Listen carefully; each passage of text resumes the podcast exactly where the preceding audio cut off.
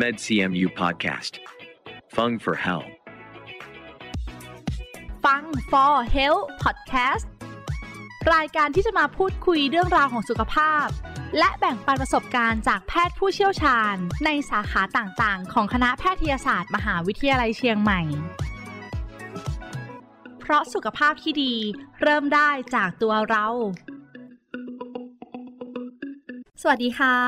ขอต้อนรับทุกท่านเข้าสู่ฟัง For Health Podcast รายการที่จะมาพูดคุยเรื่องราวของสุขภาพนะคะ แล้วก็แบ่งปันประสบการณ์จากแพทย์เฉพาะทางในสาขาต่างๆ ของคณะแพทยศาสตร์ มหาวิทยาลัยเชียงใหม่ค่ะ อยู่กับดิฉัน ฟ้าธัญลักษณ์สดสวย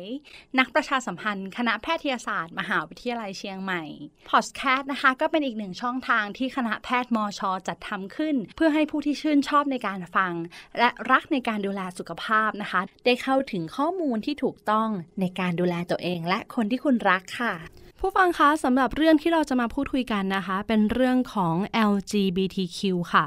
ปัจจุบันเรามักจะได้ยินคำว่า LGBTQ หรือกลุ่มคนที่มีความหลากหลายทางเพศอยู่บ่อยครั้ง ในทางการแพทย์นะคะ บุคคลที่มีความหลากหลายทางเพศไม่ได้เป็นโรคค่ะ หรือมีความผิดปกติทางจิตใจแต่อย่างใดนะคะ แต่สำหรับปัญหาที่กลุ่ม LGBTQ นะคะ ต้องเผชิญสำคัญที่สุด ไม่ได้มีเพียงแค่บรรทัดฐานทางสังคมค่ะ แต่ยังมีปัญหาในเรื่องการยอมรับจากคนในครอบครัว เนื่องจากคนกลุ่มนี้นะคะ อาจจะต้องทำตามความหวังของพ่อแม่ หรือต้องรัักษาชื่อเสียงของมูตระกูลนะคะ ซึ่งเป็นเรื่องที่ส่วนทางกับผู้ที่อยู่ในกลุ่มความหลากหลายทางเพศนะคะ ครอบครัวหรือคนรอบข้างเองเนี่ยอาจยังขาดความรู้ความเข้าใจในตัวตนค่ะ หรือวิถีทางเพศของคนกลุ่มนี้ ดังนั้นนะคะ วันนี้เราจึงมาพูดคุยถึงเรื่องนี้กัน เพื่อที่เราจะได้รู้จักและทำความเข้าใจนะคะ กับคำว่า LGBTQ หรือกลุ่มคนที่มีความหลากหลายทางเพศค่ะ เราจะมาพูดคุยกับอาจารย์หมอนะคะว่าเพศทางเลือกเนี่ยถือว่าเป็นความผิดปกติหรือไม่ และแนวทางสำหรับครอบครัวที่มีบุตรหลานเป็นกลุ่ม LGBTQ เนี่ยเขาต้องปฏิบัติตัวอย่างไร ต้องทำความเข้าใจในเรื่องใดนะคะ ซึ่งอาจารย์หมอเองก็พร้อมที่จะให้ข้อมูลกับผู้ฟังทุกท่านแล้วนะคะ ขอต้อนรับผู้ช่วยศาสตราจารย์นายแพทย์อวิรุธอุ่นอารมณ์ อาจารย์ประจำภาควิชาจิตเวชศาสตร์ คณะแพทยศาสตร์ มหาวิทยาลัยเชียงใหม่ค่ะ สวัสดีค่ะ สวัสดีครับ ค่ะวันนี้นะคะ เป็นเรื่องที่น่าสนใจมาก ๆ เลย ผู้ฟังหลายท่านเนี่ยรอคอย EP นี้มาก ๆ เลยนะคะ เพราะว่าครับในช่วงน่าจะหลายปีแล้วนะคะที่ผ่านมาเนี่ยเราจะได้ยินคำว่า LGBTQ ค่ะครับก่อนอื่นตรงเนี้ยอยากจะให้อาจารย์หมอเล่าให้กับพวกเราฟังว่า LGBTQ หรือว่าความหลากหลายทางเพศเนี่ยหมายถึงอะไร ครับ จริง ๆ ตัวอักษรย่อเนี่ยนะครับ มันเป็นตัวอักษรย่อภาษาอังกฤษเนาะที่ที่มันก็จะย่อมาจากอย่าง LGBTQ เนี่ย L ก็คือ lesbian นะครับค่ะ G ก็คือ gay เนาะ B ก็คือ bisexual นะครับ T ก็คือ transgender แล้วก็ Q เนี่ยอาจจะเป็นคำว่า queer หรือว่า questioning ก็ได้นะครับ ทีเนี้ยแต่ละคำอะมันก็จะมีความหมายที่แตกต่างกันออกไปนะครับ อย่างเช่นดูทีละกรุ๊ปก่อนละกันเนาะ LG เนี่ยเลสเบี้ยนกับเกย์เนี่ยนะครับ ก็คือเป็นรสนิยมทางเพศที่มีความหลากหลาย ภาษาอังกฤษเราจะใช้คำว่า sexual orientation นะครับ ก็คือเรื่องความชอบ ทีนี้ค่ะความชอบอะมันแต่ละคนเนี่ยมัน มีความหลากหลายได้เหมือนค่ะเราชอบกินข้าวอย่างเงี้ยครับบางคนชอบกินผัดกะเพราบางคนชอบกินอาหารจืด บางคนชอบกินอาหารเค็มะคือในมุมมองในทางการแพทย์เนี่ยเนาะต้องบอกว่าในอดีตเนี่ยมันเคยถูกระบุค่ะโดยที่ตอนนั้นมันอาจจะเป็นด้วยความที่ความรู้หรือว่าลักษณะงานวิจัยเนี่ยมันยังไปไม่ถึง แล้วก็มันเกิดความเข้าใจที่คลาดเคลื่อนไป แต่เดิมเนี่ยมันเคยอยู่ในข้อบ่งชี้ในการวินิจฉัยทางจิตเวชด้วย เพียงแต่ว่าในช่วงหลังๆเนี่ยครับอ่ามันก็มีการศึกษาวิจัยที่มากขึ้นว่าสิ่งเหล่านี้มันไม่ใช่ความผิดปกติ มันเป็นเพียงความหลากหลายของคนเท่านั้นเอง อย่าง 2 ตัวแรกเนี่ย LG อ่า lesbian กับ gay เนี่ย lesbian ก็หมายถึงบุคคลที่รู้สึกว่าตัวเองชอบเพศหญิง เป็นผู้หญิงเนาะรู้สึกว่าตัวเองเป็นผู้หญิงที่ชอบผู้หญิงด้วยกัน ggay ก็คือเอ่อ คนที่รู้สึกว่าตัวเองเป็นผู้ชายที่ชอบผู้ชายด้วยกันนะครับทีเนี้ยต่อมาเนี่ยสองอันเนี้ยมันก็กลายเป็นความปกติเป็นความหลากหลายแบบหนึ่งที่จริง ๆ คนเรามันจะชอบใครก็ได้ค่ะนะครับทีนี้เวลาที่จะอธิบายทั้ง LGBTQ เนี่ยมันมันอาจจะยากพอมันแบ่งเป็นคำคำๆปุ๊บ มันอาจจะทำให้เข้าใจได้ได้ยากขึ้นนิดนึงนะครับ ขออธิบายแบบนี้แล้วกันว่า เวลาที่ เราจะพูดถึงเรื่องความหลากหลายเนี่ยสองคำหลักๆ จริงๆ มันมีเยอะกว่านี้นะครับค่ะสองคำหลักๆ ที่เราจะพูดถึงก็คือเรื่องของ gender identity คืออัตลักษณ์ทางเพศ กับสองก็คือ sexual orientation ก็คือรสนิยมทางเพศที่บอกไปเมื่อกี้ว่าอย่างเลสเบี้ยนกับเกย์เนี่ยมันถือว่าเป็นรสนิยมทางเพศค่ะเอาคำว่า gender identity ก่อนละกันเนาะ gender identity เนี่ยครับ มันหมายถึงว่าคนคนนั้นเขารู้สึกว่าตัวเขาเองอะสังกัดค่ายไหน อ่า ในโลกใบเนี้ยเอาจริง ๆ ก็เนื่องด้วยว่าบนโลกใบนี้มันถูกหล่อหลอมมาด้วยสิ่งแวดล้อมที่เป็นชายและหญิงค่ะเป็นสองขั้วแบบนี้มาเนิ่นนานเนาะค่ะเอออย่างห้องน้ำเนี่ยมันยังมีห้องน้ำชายห้องน้ำหญิงอะไรอย่างเงี้ยครับใช่หรือว่าค่ะแบบชื่ออะไรเงี้ยครับ คือทั่วโลกอะทั้งโลกเนี่ยมันถูกหล่อหลอมมาด้วยอ่าการที่มีแค่สองเพศเท่านั้น เพียงแต่ว่าคอนเซปต์ใหม่ ๆ หรือว่า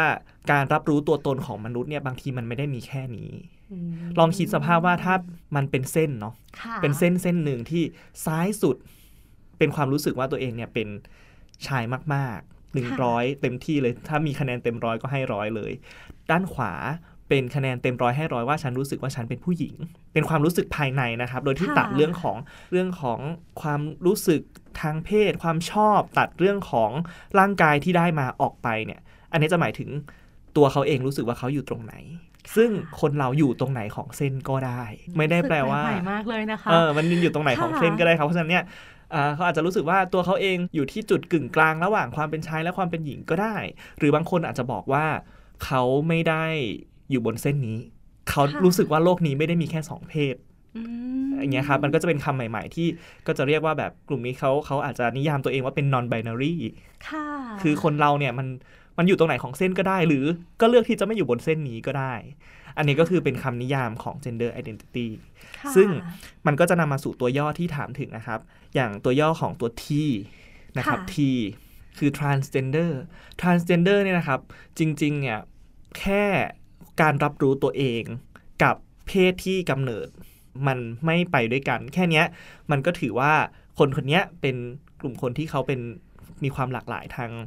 gender identity หรือหรืออัตลักษณ์ทางเพศแล้วก็คือ ร่างกายสมมุตินะ ร่างกายเป็นผู้ชายเนาะแต่ว่าใจเขารู้สึกว่าใจเขาจะออกไปทางหญิงสัก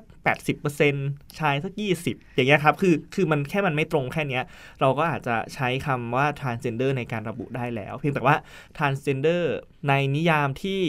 เราคุ้นเคยเนี่ยมันอาจจะหมายถึงว่ามีการเปลี่ยนแปลงข้ามเพศด้วย เช่นข้ามเพศด้วยการใช้ฮอร์โมนข้ามเพศด้วยการผ่าตัด แบบนั้นก็อีกแบบหนึ่งคือก็ก็เป็น transgender อยู่ แต่ว่าระดับของ transgender แต่ละคนก็จะมีความแตกต่างกันค่ะนะครับอันนี้ก็จะเป็นนิยามที่เวลาอ่าอัตลักษณ์ทางเพศกับเพศที่ได้มาตอนเกิดอะมีจุมุจิมิน้อยๆเนี่ยตอนเด็กๆเนี่ยค่ะมันก็ได้มาแบบนั้นนะเนาะเพราะฉะนั้นเนี่ย มันก็จะมีความหลากหลายเกิดขึ้น ถ้ามันไม่ไม่ตรงกัน ค่ะ อาจารย์หมอกำลังจะบอกให้ผู้ฟังเข้าใจว่า เราจะไม่ได้ใช้คำว่าเพศที่เราเกิดคู่มาเนี่ย เป็นตัวกำหนดในความรู้สึกของเรานั่นเอง ใช่ครับ คือใช่ไหมคะคือมันอาจต้องบอกงี้ว่ามันอาจจะไม่ตรงค่ะ คือถ้าคนตรงก็ตรงแค่นั้นเอง แต่ต้องต้องเข้าใจว่าบนโลกใบนี้มันมีความหลากหลายที่อ่าเพศที่เกิดมาตอนเด็กค่ะๆ กับสิ่งที่เขารู้สึกภายในใจรู้สึกถึงตัวตนตัวเอง มันอาจจะไม่ได้ตรงกันก็ได้ เท่านั้นเองครับอันซึ่งนี้มันอาจจะมีมานานแล้วก็ได้ แน่นอน แต่เราก็เพิ่งมีการศึกษาวิจัยมาเรื่อยๆจนถึงยุคปัจจุบันเนี่ยที่โลกเรียกว่าเปิดกว้างมากขึ้นครับครับทำให้เรามีความเข้าใจถึงกลุ่มคำว่า LGBTQ มากขึ้น ครับ ใช่ค่ะครับ ที่อาจารย์หมอเล่าให้ฟังเนี่ยฟังเพลินมากเลยนะครัคะบเชื่อครัว่าบคุณผู้ฟังเองเนี่ยก็ต้องคิดตามแล้วก็มองในมุมที่กว้างขึ้นกว่าเดิม อย่างเส้นที่แบ่งคำว่าหญิงกับชายอะค่ะครับพอมาถึงวันนี้เราได้คุยกับอาจารย์หมอ เราอาจจะไม่อยู่บนเส้นนี้ก็ได้ ใช่ใช่โอ้โหครับแบบเป็นคำที่รู้สึกรู้สึกได้ว่าแต่ละคนต้องมีคำถามกับตัวเองมาตลอดอะค่ะมันเป็นเรื่องส่วนบุคคลน่ะคือ มันอยู่ที่เขารู้สึกว่าเขาอยู่ตรงไหนใช่นะครับค่ะ ค่ะมาถึงตรงนี้ค่ะอาจารย์หมอคะสำหรับเพศทางเลือกเองที่เขาเลือกที่ว่าเขาจะเป็นทางไหนจะไปทางไหนเนี่ย อาจจะไม่ตรงกับเพศตั้งแต่กำเนิดเนี่ย ถือว่าตัวเขาเองผิดปกติไหมคะ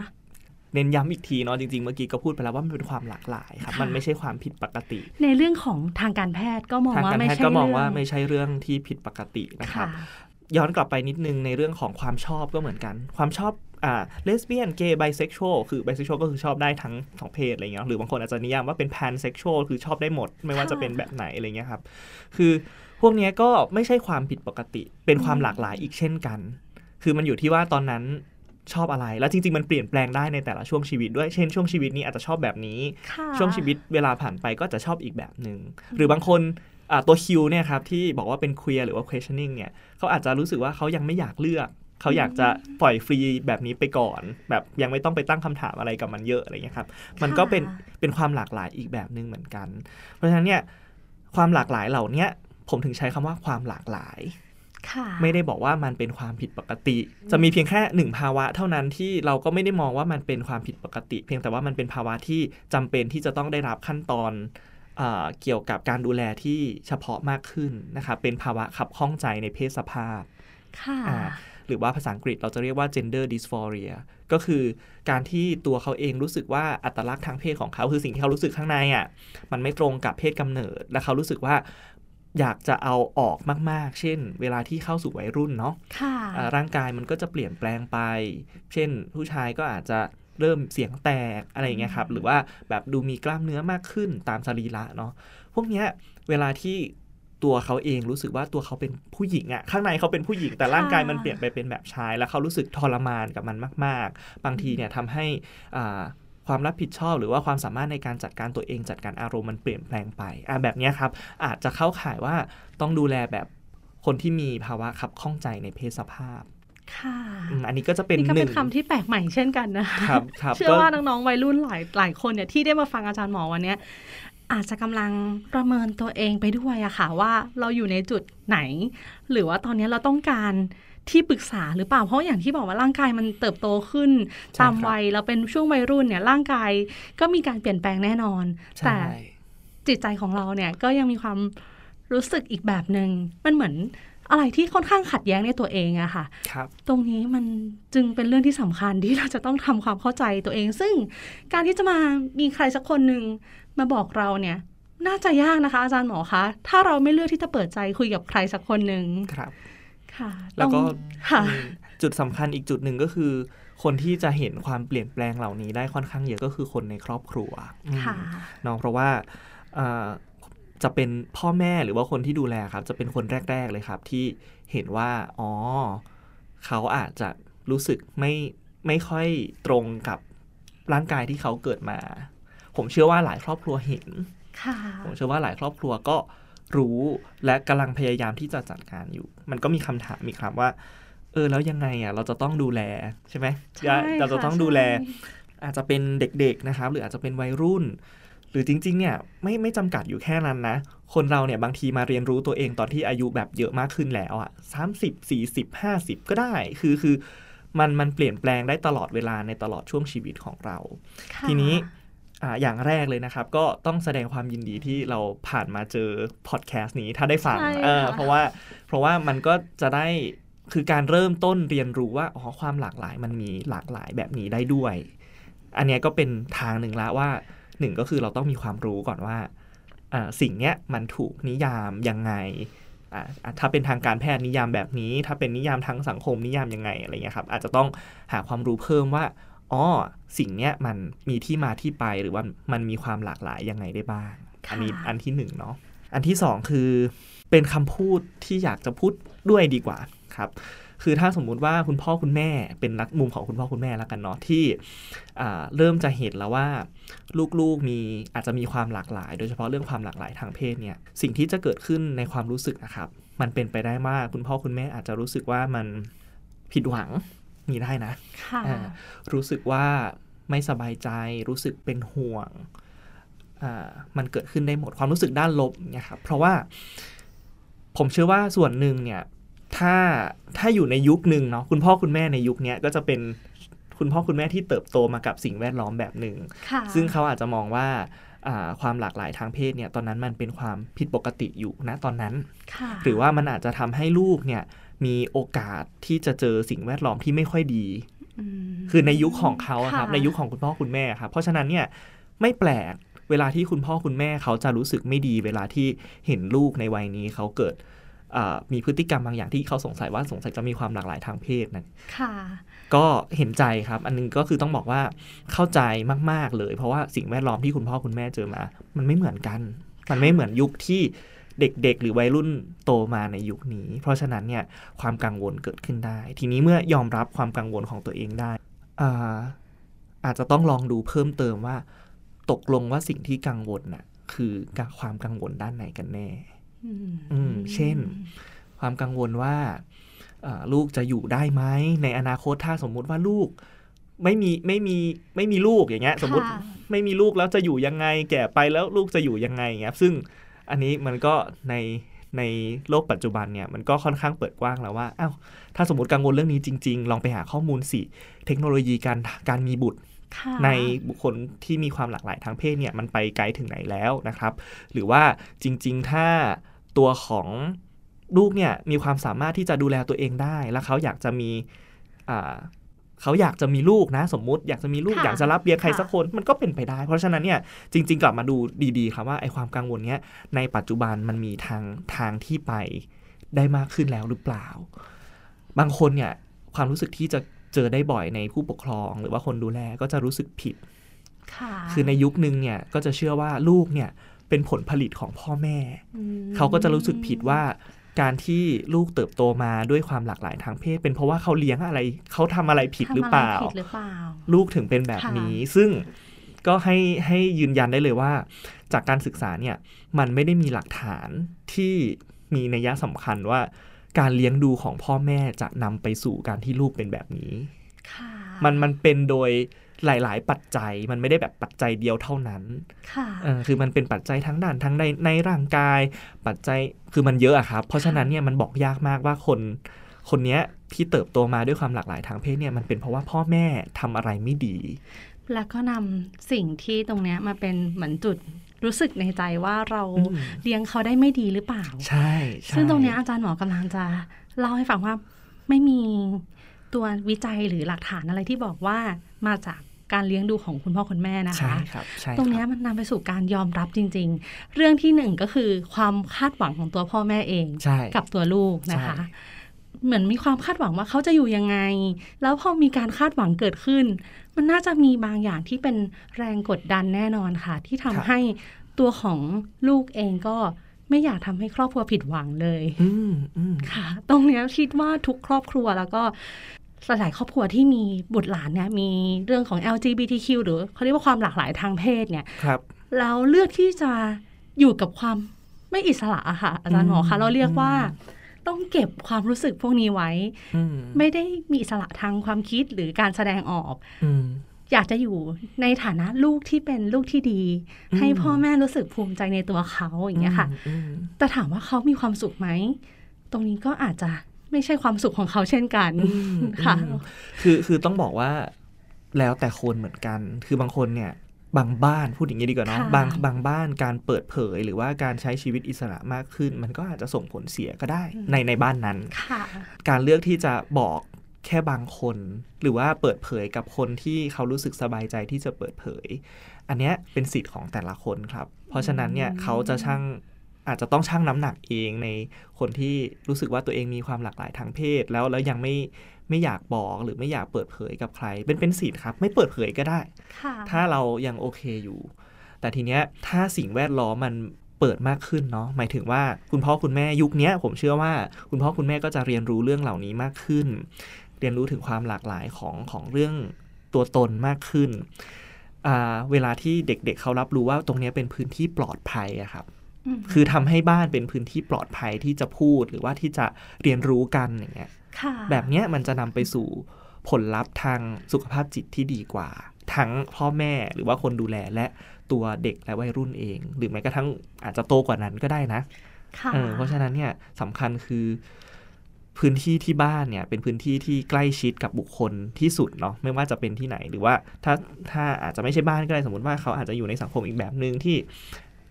ไม่ได้อยู่กับพ่อแม่หรือว่าอะไรเงี้ยคือคือคนที่อยู่ใกล้ชิดอะครับ ถ้ารู้สึกปลอดภัยอะมันก็จะรู้สึกว่าเออเรื่องนี้พูดได้ ค่ะอืมพอได้พูดคุยกับอาจารย์หมอนะคะ เรารู้สึกวันนี้เป็นวันที่โชคดีมาก ๆ เลยค่ะ น้อง ๆ หลายคนที่กำลังฟังพอดแคสต์อยู่เนี่ยเขาอาจกำลังหาคำตอบให้กับตัวเองว่าเขาผิดปกติเหรอเขาแตกต่างเหรอ แล้วเขาควรจะทำยังไงเพื่อที่จะเป็นลูกที่คุณพ่อคุณแม่ไม่รู้สึกผิดอืม ไม่รู้สึกผิดหวังในตัวเขา แต่วันนี้พอเรามาพูดคุยในมุมของ อาจารย์หมอเล่าให้ฟังนะคะ เราไม่ได้มองแค่ในมุมสำหรับคนที่เป็นลูกอืมไม่อยากทำให้พ่อแม่ผิดหวังครับสำหรับคนที่เป็นพ่อแม่ก็อยากจะเข้าใจลูกมากขึ้น และทำให้ลูกเนี่ยมีชีวิตที่มีความสุข แล้วก็เป็นตัวของตัวเองแล้วก็เหมือนที่บ้านเนี่ยเป็นที่ปลอดภัย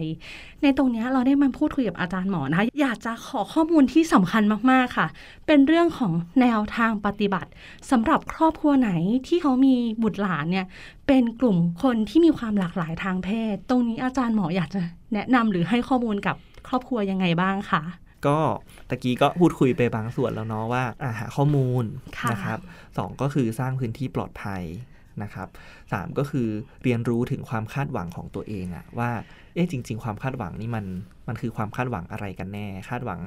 ให้เขาอยู่สบาย คาดหวังว่าเขาจะต้องอไม่ลำบากในอนาคตคือ คือฟังดูเมื่อกี้จะเห็นว่า จริง ๆ อยากให้มันดีต่อกัน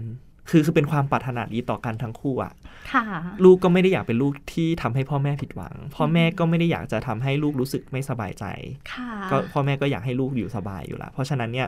จะเห็นว่าจริง ๆ เรื่องเนี้ยมันเป็นเรื่องที่ผูกโยงความความรู้สึกความรักที่มีมาก ๆ เลยนะครับ เพราะฉะนั้นเนี่ยถ้าความรักเนี้ยมันเจือไปด้วยความกังวลด้วย มันก็จะออกมาแบบ รูปแบบหนึ่งอ่าเพราะฉะนั้นเนี่ยการเรียนรู้ความกังวลว่าไอ้ไอ้สิ่งที่กังวลอะตกลงในโลกปัจจุบันนะมันมันยังจริงอยู่ไหมค่ะอ่าหรือว่ามันจริงอาจจะจริงใน 40 ปีที่แล้ว แต่แบบวันนี้มันอาจจะไม่จริงแล้วก็ได้อะไรเงี้ยครับคือคือมันอาจจะต้องใช้ข้อมูลในการที่จะช่วยกันสร้างพื้นที่ปลอดภัยสำหรับสำหรับเรื่องนี้แบบที่บอกอ่าอีกอีกอันหนึ่งที่อาจจะต้องฝากเรื่องฝากกับครอบครัวครับคือ จริง ๆ เรื่องเพศเป็นเรื่องเป็นเรื่องหนึ่งเท่านั้นค่ะในชีวิตของลูก มันคนเรามันไม่ได้มีเรื่องนี้เรื่องเดียวอะค่ะเออคนคนเราหนึ่งคนเนี่ยมันอาจจะต้องมีเรื่องสสังคมความสัมพันธ์กับเพื่อนอ่ามีเรื่องความสำเร็จทางการงานกรอาชีพค่ะหรือว่ามีเรื่องความสำเร็จด้านอื่น ๆ ที่คนคนหนึ่งเนี่ยมันมันมีหลายด้านมาก ๆ เพราะฉะนั้นเนี่ยถ้าพูดถึงเรื่องเพศอย่างเดียวเนี่ย สิ่งที่ผมคิดว่าจะเป็นประโยชน์คือ การสนับสนุนให้เขาค้นหาและเรียนรู้ตัวเองครับ พูดคุยได้ พอสร้างพื้นที่ปลอดภัยได้ปุ๊บเนี่ยเอ่อให้เขาเรียนรู้ก่อนว่า เออ การใช้ชีวิตแบบนี้แบบในอนาคตเขามองตัวเองยังไง อะไรเงี้ยหรือว่าค่ะในปัจจุบัน ถ้าบ้านไหนสามารถพูดคุยเรื่องเรื่องแฟนได้โดยที่ลูกไม่อึดอัด เรื่องความชอบของลูกได้โดยที่ลูกไม่อึดอัดเนี่ยครับค่ะมันก็จะเป็นรางที่ดีแล้วว่า เวลาที่เขามีความเดือดร้อนด้านความสัมพันธ์ อาจจะเป็นในรูปแบบหลาย ๆ อย่างก็ได้รูปแบบเพื่อนรูปแบบอื่น ๆ อะไรเงี้ยค่ะเขาก็จะกลับมาหาคนที่เขาไว้ใจ ซึ่งอาจจะเป็นที่บ้านอืมซึ่งเนี่ยมันจะเป็นโอกาสที่ที่ดี และใช้วิธีการฟังก่อน และถามเอ่อคุณพ่อคุณแม่ยุคยุค หลาย ๆ ยุคแหละ ยุคทุกยุคแหละค่จะถนัดถนัดสอนค่ะโดยโดยโดยสัญชาตญาณของพ่อแม่จะถนัดสอนนะครับ แต่ว่าอาจจะลองเปลี่ยนก็ได้ครับ เปลี่ยนว่า เอ๊ะแล้วแล้วลูกคิดยังไงอะเรื่องนี้มอ่าหรือว่าเวลาที่อาจจะมีเห็นดูหนังก็ได้ปัจจุบันเนี่ยหนังมันเยอะมากเลยเนาะค่ะละครซีรีส์อะไรอย่างเงี้ยครับถ้าดูถ้ามีโอกาสได้ดูด้วยกัน แล้วมีตัวละครอะไรที่เป็นเรื่องของความหลากหลายค่ะทางเพศหรือหรือเรื่องอื่น ๆ ก็ได้นะ ชวนคุยสิแบบเออ ลูกเห็นตัวนี้แล้วแบบคนนี้ลูกว่าคนนี้เขาเป็นยังไงบ้างอืมอะไรแบบเนี้ยครับ คือคือถ้าจะเป็นวิธีที่ที่ชัดเจนเนี่ย ผมคิดว่าการชวนคุยเรื่องนี้ โดยใช้สื่อก็ได้ค่ะมันอาจจะทำให้ ตัวลูกหรือเด็กรู้สึกสบายใจมากขึ้นที่จะพูดเพราะไม่ใช่เรื่องของตัวเองค่ะอะไรแบบเนี้ยเป็นเทคนิคนึงอะนะครับ ก็จะดีมากๆเลยที่ที่ได้พูดคุยเรื่องนี้กัน แล้วก็อย่าลืมว่าอย่างที่บอกไม่ใช่เรื่องเดียว คืออะถ้าจะถามเรื่องอื่น ๆ ด้วยก็จะดี แล้วอยากให้มองคนคนหนึ่งในหลาย ๆ มิติ ไม่ใช่ว่าเรื่องนี้ทำให้รู้สึกผิดหวัง แล้วก็จะปักใจแต่เรื่องนี้โดยที่ไม่มองเรื่องอื่นของของลูกเลยอะไรอย่างเงี้ยครับค่ะ เพราะว่าปัจจุบันนะคะ เราเองก็ได้เห็นกลุ่มคนที่มีความหลากหลายทางเพศ ประสบความสำเร็จในหน้าที่การงาน แล้วก็เป็นคนหนึ่งที่สามารถสร้างความภูมิใจให้คนในครอบครัวได้ คุณพ่อคุณแม่เขาเองก็ภูมิใจในตัวเขาอืมสังคมก็ยอมรับ แล้วก็เป็นเหมือนจุดที่ทำให้น้องๆวัยรุ่นหรือว่าคนที่มีความหลากหลายทางเพศอะค่ะ กล้าที่จะกล้าที่จะยอมรับในสิ่งที่เราเป็นอือฮึ ตรงเนี้ยค่ะในปัจจุบันเราเห็นเยอะมากขึ้นนะคะอืมอาจารย์หมอคะสื่อต่างๆนะคะ หรือว่าคนที่มีชื่อเสียงประสบครับความสำเร็จ หรือว่าความสามารถของเขาที่โดดเด่นจนทำให้คำว่าเรื่องเพศเนี่ยถูกแยกออกไปเลย เรามองเขาที่ความสามารถของเขา ความรักที่เหมือนศิลปินคนหนึ่งอย่างเงี้ยค่ะครับอย่างแฟนคลับเนี่ยอาจจะมองข้ามในเรื่องของเรื่องเพศไปเลยอืมเราชื่นชอบในผลงานของเขาภูมิใจในตัวเขาอืมและมองเห็นว่า